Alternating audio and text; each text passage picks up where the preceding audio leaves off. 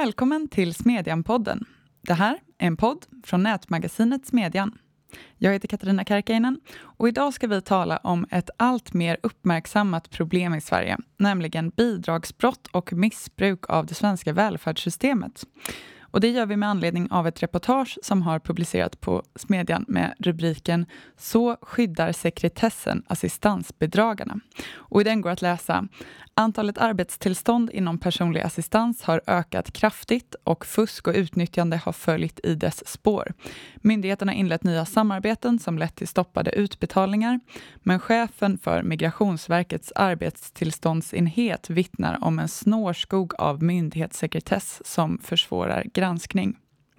Hur mer precis artar sig det här problemet med fusk och utnyttjande? Hur omfattande är det? Och vad kan man göra åt det? Med mig för att tala om detta har jag min kollega på Smedjan, Tobias Samuelsson, som har skrivit det här reportaget. Hej! Hej! Och med oss på länk har vi även Per Eleblad som är försäkringsdirektör och ansvarig för kontrollverksamheten på Försäkringskassan. Välkommen! Tack så mycket. Och Johan Hultberg, moderat riksdagsledamot i socialutskottet. Välkommen. Tack så mycket. Tobias, jag tänkte börja i din ände. Vad är bakgrunden till den här texten? Varför vill du skriva om bidragsbrott? Ja, men det är som du säger, det är ju en fråga som har riktats allt mer ljust på senaste tiden. För ett år sedan släppte Nationellt underrättelsecentrum, som är en del som sorteras under polismyndigheten men som består av en styrgrupp av 12 myndigheter som Skatteverket, Försäkringskassan och Migrationsverket som exempel. En rapport där man beskrev den här välfärdsbrottsligheten som omfattande och systematisk. Och det är ju heller ingen isolerad företeelse utan det finansierar ju även annan typ av organiserad brottslighet. Men det som väckte mitt intresse den här gången var ju för när Nationellt underrättelsecentrum för en månad sedan släppte en ny rapport. Den här gången har man ju fördjupat sig i arbetstillstånd inom personlig assistans och utnyttjandet av dessa och assistansersättningen. Och många med mig har nog frågat sig varför detta kan fortgå. Det är väl framförallt den frågan som jag har ställt till de personer som jag intervjuat i det här reportaget. Och vad är det som framkommer i reportaget? Vad skriver du? Ja, men det är ju en genomgång från den här rapporten om problem med, kopplade till arbetstillstånden. Och sen har jag ju intervjuat de här Erik Holmgren som är chef för arbetstillståndsenheten på Migrationsverket som beskriver då hur man har ökat det här informationsutbytet på myndigheterna, men framförallt så är det ju frågan om den här sekretessen som fortfarande ställer till problem, att man inte kan byta uppgifter mellan myndigheter. Och det är väl det som jag ger en del exempel på i den här genomgången. Dagens diskussion kommer att handla om bidragsbrott generellt, men i ditt reportage har du skrivit om en specifik del. Gemensamt för den här typen av utnyttjande av välfärdssystemen är att det bygger på i princip att man uppger falska uppgifter till det offentliga. Och det kan handla om sjukförsäkring eller föräldraförsäkring, tandvårdsstödet. Det finns en rad olika upplägg för det här, men du har tittat särskilt då på assistansersättningen. Ja, precis. Så assistansersättningen är ju en ersättning som är tänkt att gå, en rättighetslagstiftning som är tänkt att gå till personer som har funktionsnedsättning och har rätt till personliga assistenter för att klara sin vardag. Antingen, det kan ju vara några timmar i veckan, men det kan ju också vara i princip dygnet runt. Så det kan ju handla om ganska stora belopp också.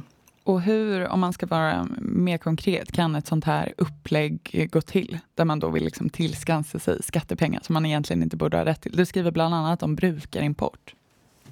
Ja, men det kan ju antingen vara att man inte gör så mycket assistans som att man redovisar mer timmar än man kanske genomför. Eller det finns också exempel på rena pappersassistenter i den här genomgången som Nationellt underrättelsecentrum har gjort som inte... den bara finns på pappret. Och det här exemplet med brukarimport som ett ord som de använder. Det kan ju gå till så att, eller syftet är ju att hämta personer med funktionsnedsättning till Sverige för att få ut assistansersättning. Och det kan ju gå till så att en person kommer hit på arbetstillstånd för att sen ta hit familjemedlemmar med funktionsnedsättningar och sen jobba för dessa. Det är ju inte något som Migrationsverket tillåter, men det kan vara ganska svårt att, som det ser ut idag, faktiskt ta reda på vilken brukare enskilda personer jobbar för. Just det. Det är ett antal olika saker som framkommer i det här reportaget, men kanske allra mest att det finns ett särskilt problem med myndighetssekretessen. Ja, och man ska utveckla lite kring det så kan man ju säga, om man tar exempel med assistansersättningen så är det ju flera myndigheter som är involverade. Försäkringskassan beviljar ersättning. Vi har Inspektionen för vård och omsorg som är och tillsynsmyndighet för de här assistansbolagen. I de här fallen som jag beskriver så är det ju där personer kommer från tredje land och beviljas arbetstillstånd, så är det ju också Migrationsverket involverad. Och för att ta ett par exempel så är ju assistans en av Migrationsverkets kontrollbranscher sedan 2017. Och vid ansökan om arbetstillstånd kan inte Migrationsverket höra sig för hos Försäkringskassan om det finns en brukare i behov av assistansersättning, utan det här underlaget behöver då arbetsgivaren komma in med, vilket oftast inte är något större problem. Men det kan bli svårare att faktiskt veta vilken person man jobbar för, om det är till exempel ett företag som har många brukare. Ett annat exempel är ju den här myndigheten IVO som har ännu sämre verktyg än vad Migrationsverket har. De kan inte till exempel göra slagningar i misstanke- och brottsregistret. Så det man skriver i en ny rapport som också publicerats är att man har upphandlat privata rättsdatabaser. Det låter nästan som att utredarna gör slagningar i Lexbase. Och det är faktiskt inte så långt ifrån sanningen, utan man har upphandlat tjänster som nagelfar, de här domstolarnas diarier, för att kunna söka på personer om de har begått brott. Och flera exempel nämner man också där man har fått information om det här via media. Vi ska släppa in Per Eleblad från Försäkringskassan också. Du är ansvarig för Försäkringskassans kontrollverksamhet. Vad är det ni ser? Hur omfattande är det här problemet? Omfattningen är svår att säga om på det sättet. Det är tillräckligt omfattande för att det ska vara ett stort problem, om man vänder det på det sättet. Exakta belopp är svårt att säga någonting om. Men det är alldeles för mycket. Och vi har ju över tid inte sett att det minskar heller. Det är ett pågående samhällsproblem. Om man tänker mer på arten då, vilka olika typer eller delar av bidragsbrottslighet ser ni? Alltså den rör sig över de flesta. Brottsligheten rör sig över både förmånsgränser internt på en myndighet och mellan myndigheter. Det är det som gör den lite problematisk här, som han refererar till här i artikeln. Och det vi kan se, den mer organiserade brottsligheten och det mer utstuderade uppläggen, de finns ju där det finns mest pengar. Och den delar, om man tar vår verksamhet, där det finns mest pengar, det är ju assistansområdet och tandvårdsområdet. Och framförallt assistansområdet, det går igenom fusk tillskansas i stora summor. Och då blir de av naturliga skäl mer attraktiva. Men fusket förekommer inom föräldraförsäkring, inom sjukförsäkring. Det finns i alla delar, skulle jag säga. Mm. Och hur länge har man vetat om den här problembilden? Det är väl inte något som så att säga precis har upptäckts? Är det möjligt att säga om det är så att säga ett problem som är i sin linda, som kan förväntas bli mycket värre, eller som vi på en viss liksom väg att komma till rätta med? Vi har varit medvetna om problemet ganska länge. Vi har jobbat med det här sedan 2010 egentligen. Från en viss stor omfattning då vi inledde det som då hette Operation Fjord, som var då vi tog krafttag mot inom just assistansområdet. Men fusk om det är i sin linda, det vet vi inte. Utan det är väl ingenting som tyder på att det är i sin linda, utan det har funnits länge. Om det håller på att eskalera, också svårt att säga, men det är i alla fall av en omfattning som gör att det vi ser börjar man kunna tala om att det är till del systemhotande i alla fall. Så långt gånget är. Ja, i grunden är det ju att hela det här systemet vi har bygger på någon form av tillit till att pengarna som skattebetalarna lägger används på rätt sätt. och att de går till de som har de här hjälpbehoven som de är avsedda att hjälpa då, på ett eller annat sätt. Och det är någon form av princip om ömsesidigt åtagande mellan stat och individ. Och om det felaktiga utnyttjandet blir nog stort, då kommer ju det samhällskontraktet, som man ska kalla för, kommer det att hotas, för finansieringsviljan till ett sådant system sjunker, tilliten till systemet som helhet försvagas. Så det är en stor risk. Och utöver det så finns ju alltid det som är det mer uppenbara, att folk riskerar att fara illa i det här. Folk som faktiskt behöver samhällets stöd på olika sätt riskerar att fara illa. De har vårdbehov, de är redan utsatta i sin situation. Så av det skälet så är varje del som gör att man kan ifrågasätta om pengarna används rätt är ett problem. Och om det där blir omfattande, då hotar det hela tilliten och hela förtroendet för det här systemet vi har. Så det är det jag menar inte, att det är systemhotande. Just det. 2019 så såg jag, noterade Försäkringskassan att man hade blivit bättre på att upptäcka bidragsbrott genom riktade kontroller. Året innan så krävde myndigheten tillbaka 485 miljoner kronor, vilket var en ökning jämfört med tidigare år. Under samma period så fördubblades nästan antalet polisanmälningar. Är det så att säga bara för att man blir bättre på kontrollverksamheten, eller har man skäl att tro att omfattningen ökar? Man kan inte översätta rakt åt att omfattningen ökar i den mån våra polisanmälningar ökar, utan det beror dels på att vi blir bättre på att upptäcka. Vi har för varje år, varje månad, varje kvartal man jobbar med det här så lär man sig nya saker. Vi utvecklar våra riskbaserade profiler som vi kör internt. Vi blir bättre på att identifiera vad som är bra impulser att jobba vidare på, som vi får externt, och vi utökar vår samverkan med andra myndigheter som gör att vi får indikationer som vi kan jobba vidare på också. Så att, och sen beror det lite på vilka förmåner vi jobbar med också. Om vi skjuter till mer resurser så ökar ju löpande antal polisanmälningar. Och jobbar vi med förmåner där man till exempel, jag vet under det här året du refererar till nu, då hade vi uppmärksammat att det var ett stort problem kopplat till tillfällig föräldrapenning. Och det finns nog kvar, skulle jag säga, det problemet. Men, så då la vi ganska stort. Då la vi sköter till resurser där, och det är ganska korta, enkla, betydligt enklare utredningar som är lättare att föra i bevis att någonting har begått som är felaktigt. Och då leder det av naturliga skäl till fler polisanmälningar, så att man kan inte översätta till att det har blivit att det är en dubblering av brottslighet, utan det är någonstans så att vi har blivit bättre på att hitta. Och ju mer resurser vi lägger, ju mer vi lär oss, desto mer kommer vi att hitta. Vi har fortfarande inte nått den gränsen, skulle jag säga, där vi hittar allt.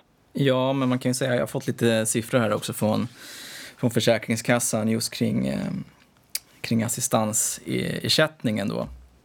Och som också visar på hur det här har trappats upp. 2010 ledde 4% av de kontrollärenden Försäkringskassan gjorde till polisanmälan. Hittills i år, till sista oktober, är det 27%. Sedan 2010 har Försäkringskassan krävt närmare 1 miljard kronor i återkrav och skadestånd. Men nästan en tredjedel av den summan, 313 miljoner, är alltså från de 10 första månaderna 2020. Mm. Johan Hultberg, moderat riksdagsledamot. Vi ska släppa in dig också. Du får ensam representera politiken här idag och kanske ge din bild från socialutskottets arbete snarare än bara, så att säga, Moderaternas partibok. De här problemen har varit kända över tid, i 10 år åtminstone. Hur har de politiska diskussionerna låtit, och varför har inte mer gjorts? Jag tycker det är en gåta faktiskt varför inte mer har gjorts, eftersom vi länge har känt till att detta är ett omfattande problem. Sen hur omfattande, ja, det vet ju ingen riktigt, men att det är ett stort problem som kostar skattebetalarna mycket pengar, det har varit känt länge. Så därför är det märkligt att inte mer har gjorts. Från Moderaternas sida så tycker jag ju att vi under lång tid har uppmärksammat och pekat på de här problemen och vikten av att vi vidtar konkreta åtgärder för att säkerställa att stödet går till de som är i behov och har rätt av dem. Och här krävs det ju en lång rad insatser. Det handlar om förändrad lagstiftning, det handlar om bättre myndighetssamverkan, det handlar om insatser väldigt, väldigt brett. Ett problem tror jag väl ibland i politiken är att ansvarsfördelningen är delad. Och det är också den här delade ansvarsfördelningen som bedragarna och de kriminella utnyttjar när det gäller att olika myndigheter sitter på olika uppgifter. Jag är ledamot av socialutskottet. Där diskuterar vi de här frågorna framförallt utifrån ett brukarperspektiv. Hur ska LSS-lagstiftningen ser ut för att säkerställa att de som är i behov av assistans ska få sina grundläggande behov tillgodosedda och ha ett så gott och fritt liv som möjligt. Det är ju så här utgångspunkten för våra diskussioner. Sen så sitter kollegorna i socialförsäkringsutskottet och kanske mer har diskussioner dagligdags om de här utmaningarna som vi nu diskuterar. Och sen så har vi ju kollegorna i justitieutskottet som har ansvar för de direkt brottsbeivrande myndigheterna i form av polis, åklagare, myndighet och så vidare. Så att det tror jag kanske är en delförklaring till att mer inte har gjorts. Men nu hoppas jag att det är uppenbart för alla politiska partier och för såväl riksdag och regering om att vi måste ta den här problematiken på större allvar. Och det upplever jag. Det har ju tillsatts flera utredningar på det här området. Ann-Marie Begle presenterade ju en utredning så sent som i somras med flera spännande förslag.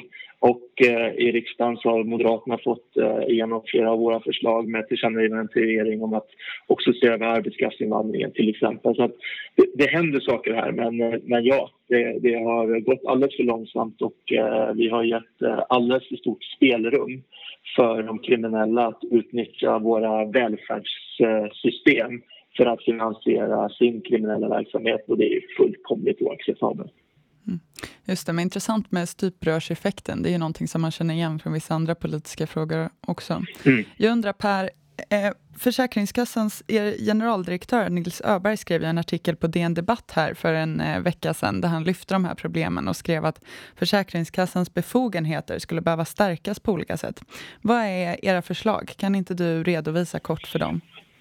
Ja, vi har ju egentligen det Nils lyfte i den artikeln och som vi har under tid egentligen funderar på, det är ju att det som skulle behöva till, det grundläggande problemet är sekretessen mellan myndigheterna, och det har vi pratat om här lite tidigare också. Och då pratar vi inte om egentligen att kunna utlämna en enskild uppgift i ett enskilt läge, för det kan vi ofta göra med stöd av sekretesslagstiftningen.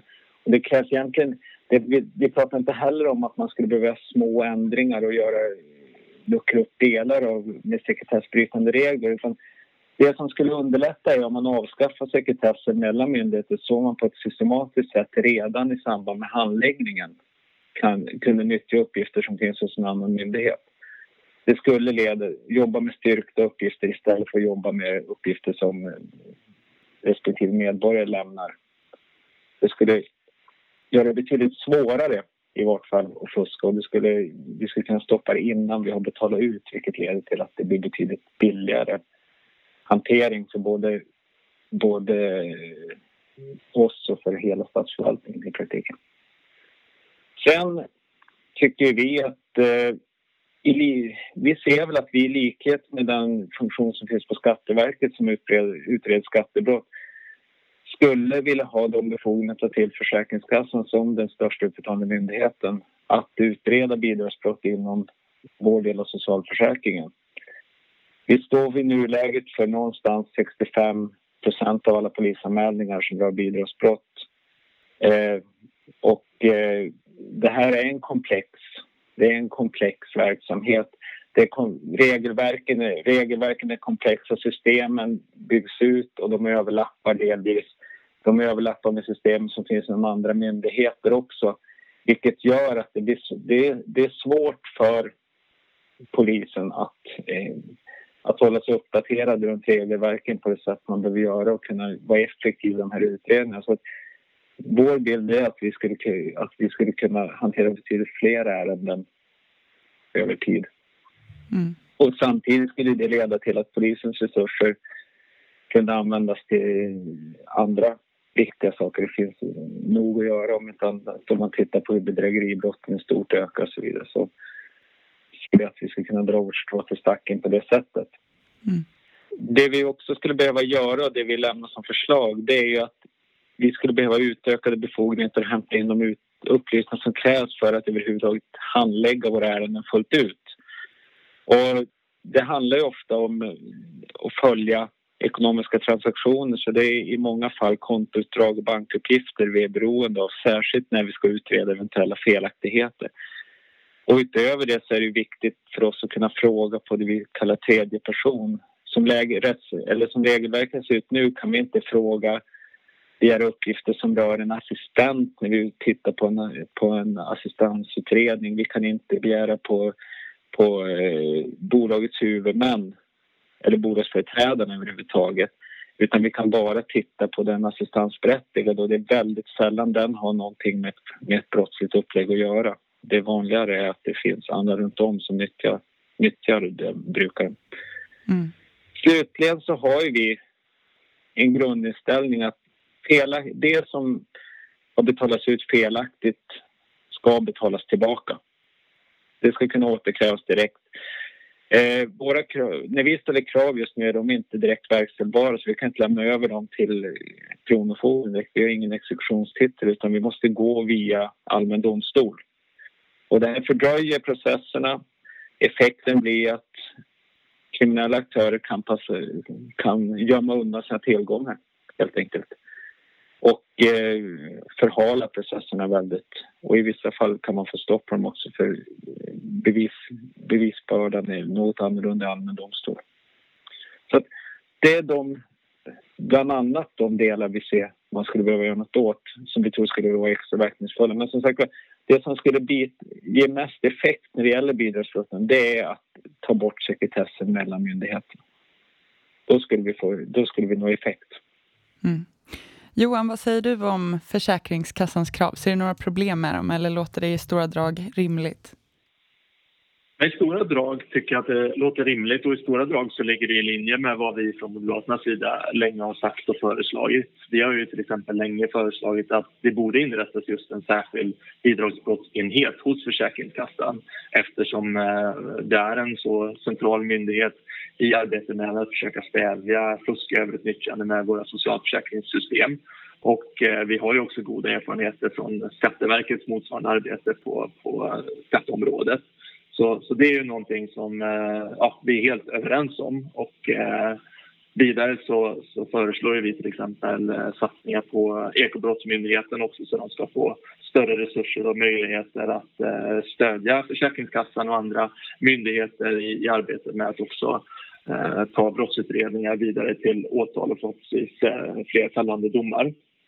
Sen är det ju självklart för mig och för Moderaterna att våra myndigheter måste ha vettiga verktyg för att kunna utföra sina uppgifter, med att säkerställa att bidrag och ersättningar bara går till de som är berättigade till dem. Så givetvis så är det helt centralt att information kan delas på ett mycket bättre, smidigare sätt mellan myndigheter. Och vi har en sekretesslagstiftning idag som är oerhört komplex. De är till stora delar förlegad, vilket vi också ser inom det andra området som jag jobbar väldigt mycket med, nämligen hälso- och sjukvården. Där ser vi hur faktiskt dagens sekretesslagstiftning blir ett direkt problem för patientsäkerheten. Så vi har en lagstiftning som inte är up-to-date, som inte liksom motsvarar hur dagens samhälle ser ut, såväl våra myndigheter som hälso- och sjukvården är organiserad, och den är definitivt inte anpassad utifrån hur snabbt nu digitaliseringen sker och vilka möjligheter vi har att faktiskt samköra register, att snabbt dela information, men också vilket digitalisering möjliggör att ha bättre kontroll på hur våra myndigheter använder de uppgifter som finns i systemet. Jag tycker ju att den personliga integriteten är oerhört viktig. Så ska vi ge myndigheterna friare tyglar att plocka information från varandra och dela informationen sinsemellan, men då är det också helt centralt att det finns en god kontroll på detta. Och det möjliggör ju digitaliseringen, att man enkelt kan se loggar och så vidare, vilka personer eller enheter som varit inne och tittat på vilka uppgifter och så vidare. Så att, här ser jag ju att digitaliseringen och de tekniska möjligheterna kan vara ett jätteviktigt redskap i det här arbetet. Och sen när vi pratar specifikt om fusket med assistansersättning, så är det ju alldeles uppenbart så att Här har vi också då väldigt många som utnyttjar regelverket kring arbetskraftsinvandring på ett bedrövligt sätt. Som moderat så är jag väldigt stolt och glad över den reformen som vi gjorde på Alliansregeringens tid, att öppna upp för en mycket mer generös arbetskraftsinvandring. Jag är glad över att det numera inte är så att säga, LO som är våra gränspoliser i Sverige, utan att det är i grunden arbetsgivare som bedömer om man har ett behov av arbetskraft eller inte, och att människor är välkomna till Sverige som kan klara sin egen försörjning.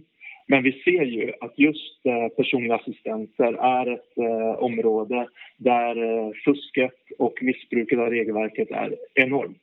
Och därför har vi från Moderaternas sida landat i den slutsatsen att vi måste helt enkelt sätta stopp för arbetskraftsinvandring av personliga assistenter eftersom fusket och missbruket är så stort. Människor far illa, människor utnyttjas. Det är faktiskt rätt och slätt människohandel vi många gånger pratar om. Och det kostar svenska skattebetalare enorma summor. Och det är alltså en födokrog för kriminella gäng och organiserad brottslighet. Och det måste vi bara sätta stopp för. Så att vi har ju ett batteri av åtgärder här för att både säkerställa att vår arbetskraftsinvandring fungerar på ett bättre sätt och sen ett antal konkreta förslag då för att också ge myndigheterna bättre verktyg och redskap i arbetet med att få stopp på bidragsfusk och att få till en bättre efterlevnad av regelverket. Jag undrar, väldigt mycket verkar ju komma tillbaka till den här frågan om myndighetssekretessen som du nämnde. Och du sa att ni vill ju ändra de här sekretessreglerna, men jag tolkar ändå som att det här är ett något mer modererat förslag än då Försäkringskassans krav eller önskan då om att helt avskaffa sekretessen mellan myndigheter. Ja, alltså det jag har sett konkret om Försäkringskassan det är ju liksom den här debattartikeln som Nils Öberg har skrivit och den som nu Per så att säga, broderar ut och ger lite mer bakgrund till. Det känns ju kanske lite slarvigt att bara säga att man ska avskaffa sekretessen. Men det är alldeles uppenbart så att information måste kunna delas på ett mycket mer smidigt sätt. Och vi har ju lagt konkreta förslag om att sänka tröskeln för när information ska delas. Och vi har också lagt förslag om att det måste vara ett tydligt uppdrag till relevanta myndigheter att man ska dela information, att man ska delta i myndighetsövergripande samarbete för att stävja den här problematiken och den här brottsligheten. Så att i grunden så är vi helt överens om att myndigheterna måste ha de redskap som man behöver för att kunna säkerställa att ersättningar och bidrag kommer de som är berättigade till del. För det är ju helt fundamentalt viktigt, som Per var inne på också, för systemens legitimitet. Vi har under senare år haft en stor debatt om att kostnaderna för LSS har ökat väldigt mycket och regeringen har haft olika utredningar med att titta på hur man kan bromsa den utvecklingen. Och det mest grundläggande är naturligtvis att säkerställa att vi inte gör några felaktiga utbetalningar, att det inte kostar stora summor att inte stora summor går till det som är direkt felaktigt. Så att detta är oerhört viktigt utifrån flera perspektiv, inte minst då, som Per var inne på, hela systemets legitimitet.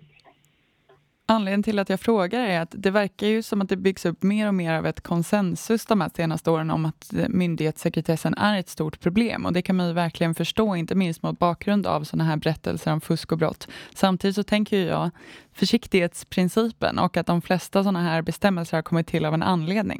Vad vore så att säga nackdelen med att avskaffa sekretessen mellan myndigheter? Nej, men risken är naturligtvis att det blir ett sämre skydd för den personliga integriteten. Jag tycker ju att myndigheter ska ha tillgång till relevanta uppgifter och att det är viktigt att man har verktyg för att kunna stävja fusk och säkerställa att regelverk efterlevs. Men det är klart att det är jätteviktigt att det liksom inte slentrianmässigt delas massa information mellan myndigheter och att man höjer risken för att uppgifter ska kunna läckas till tredje person och så vidare. Så att jag tycker naturligtvis som moderat här att det är viktigt att ta den balansen mellan att å ena sidan ge myndigheterna rätt verktyg och tillräckliga verktyg, men å andra sidan också säkerställa att vi skyddar den personliga integriteten. Men min bestämda uppfattning idag är att vi har en väldigt obalans i systemet.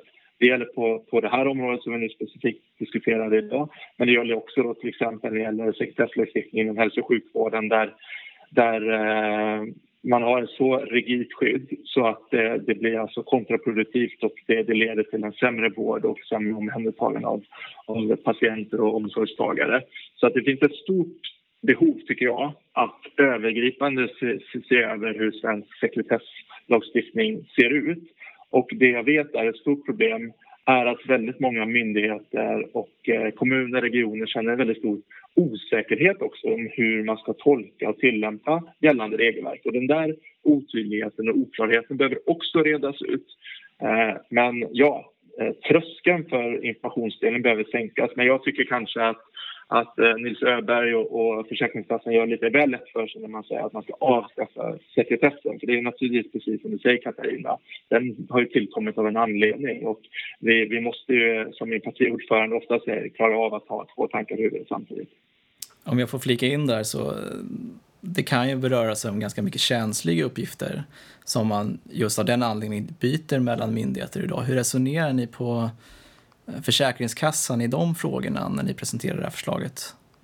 Ja, de flesta uppgifter det handlar om är oftast inte så känsliga, ska vi börja med att säga. För att de absolut, jag delar också uppfattningen att de här reglerna som finns har kommit till av en anledning, och det är klart att ni ska värna den personliga integriteten.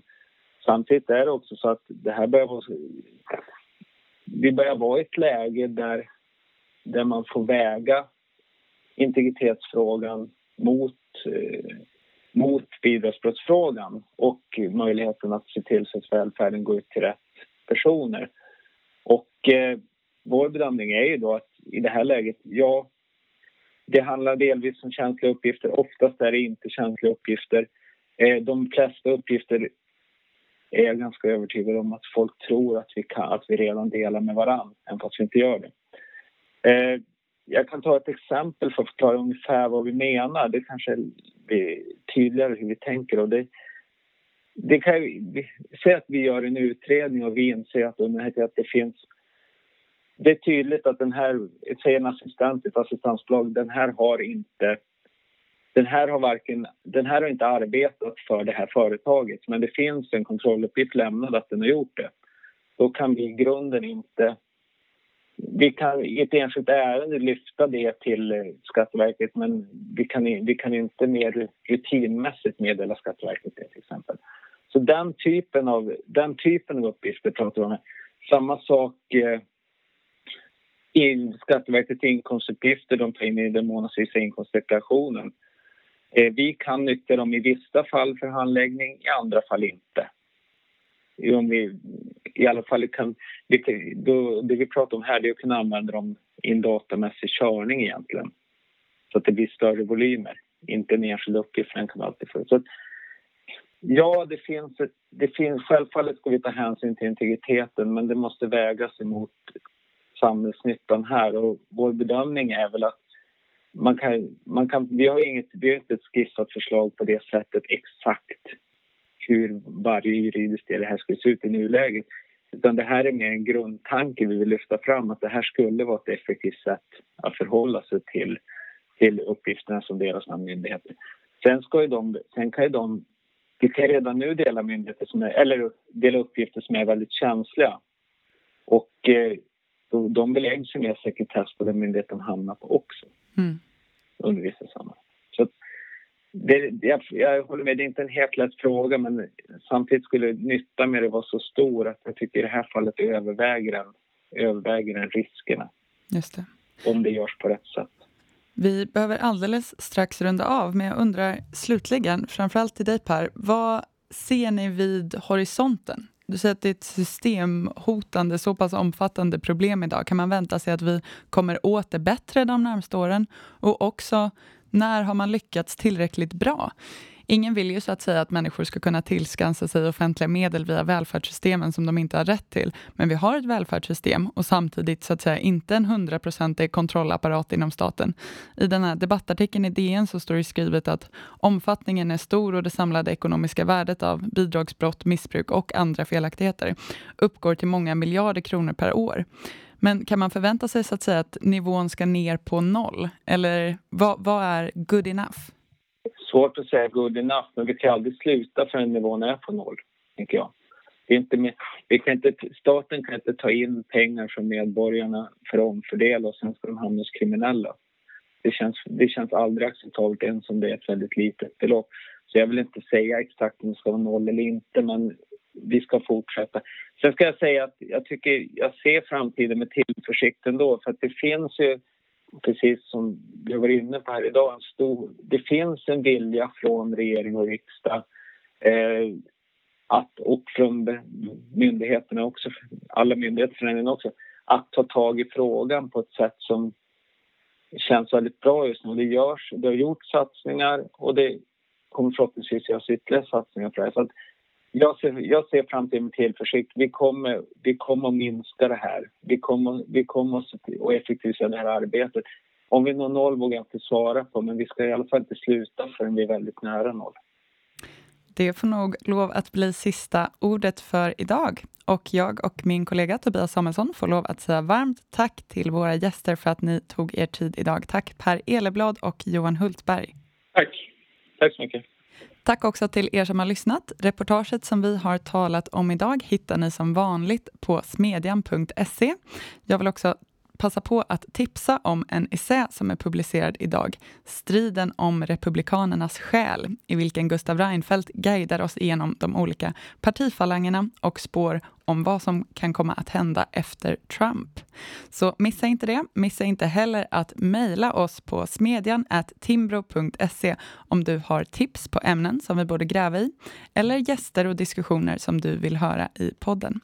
Vi ses på smedjan.se och hörs igen här om en vecka.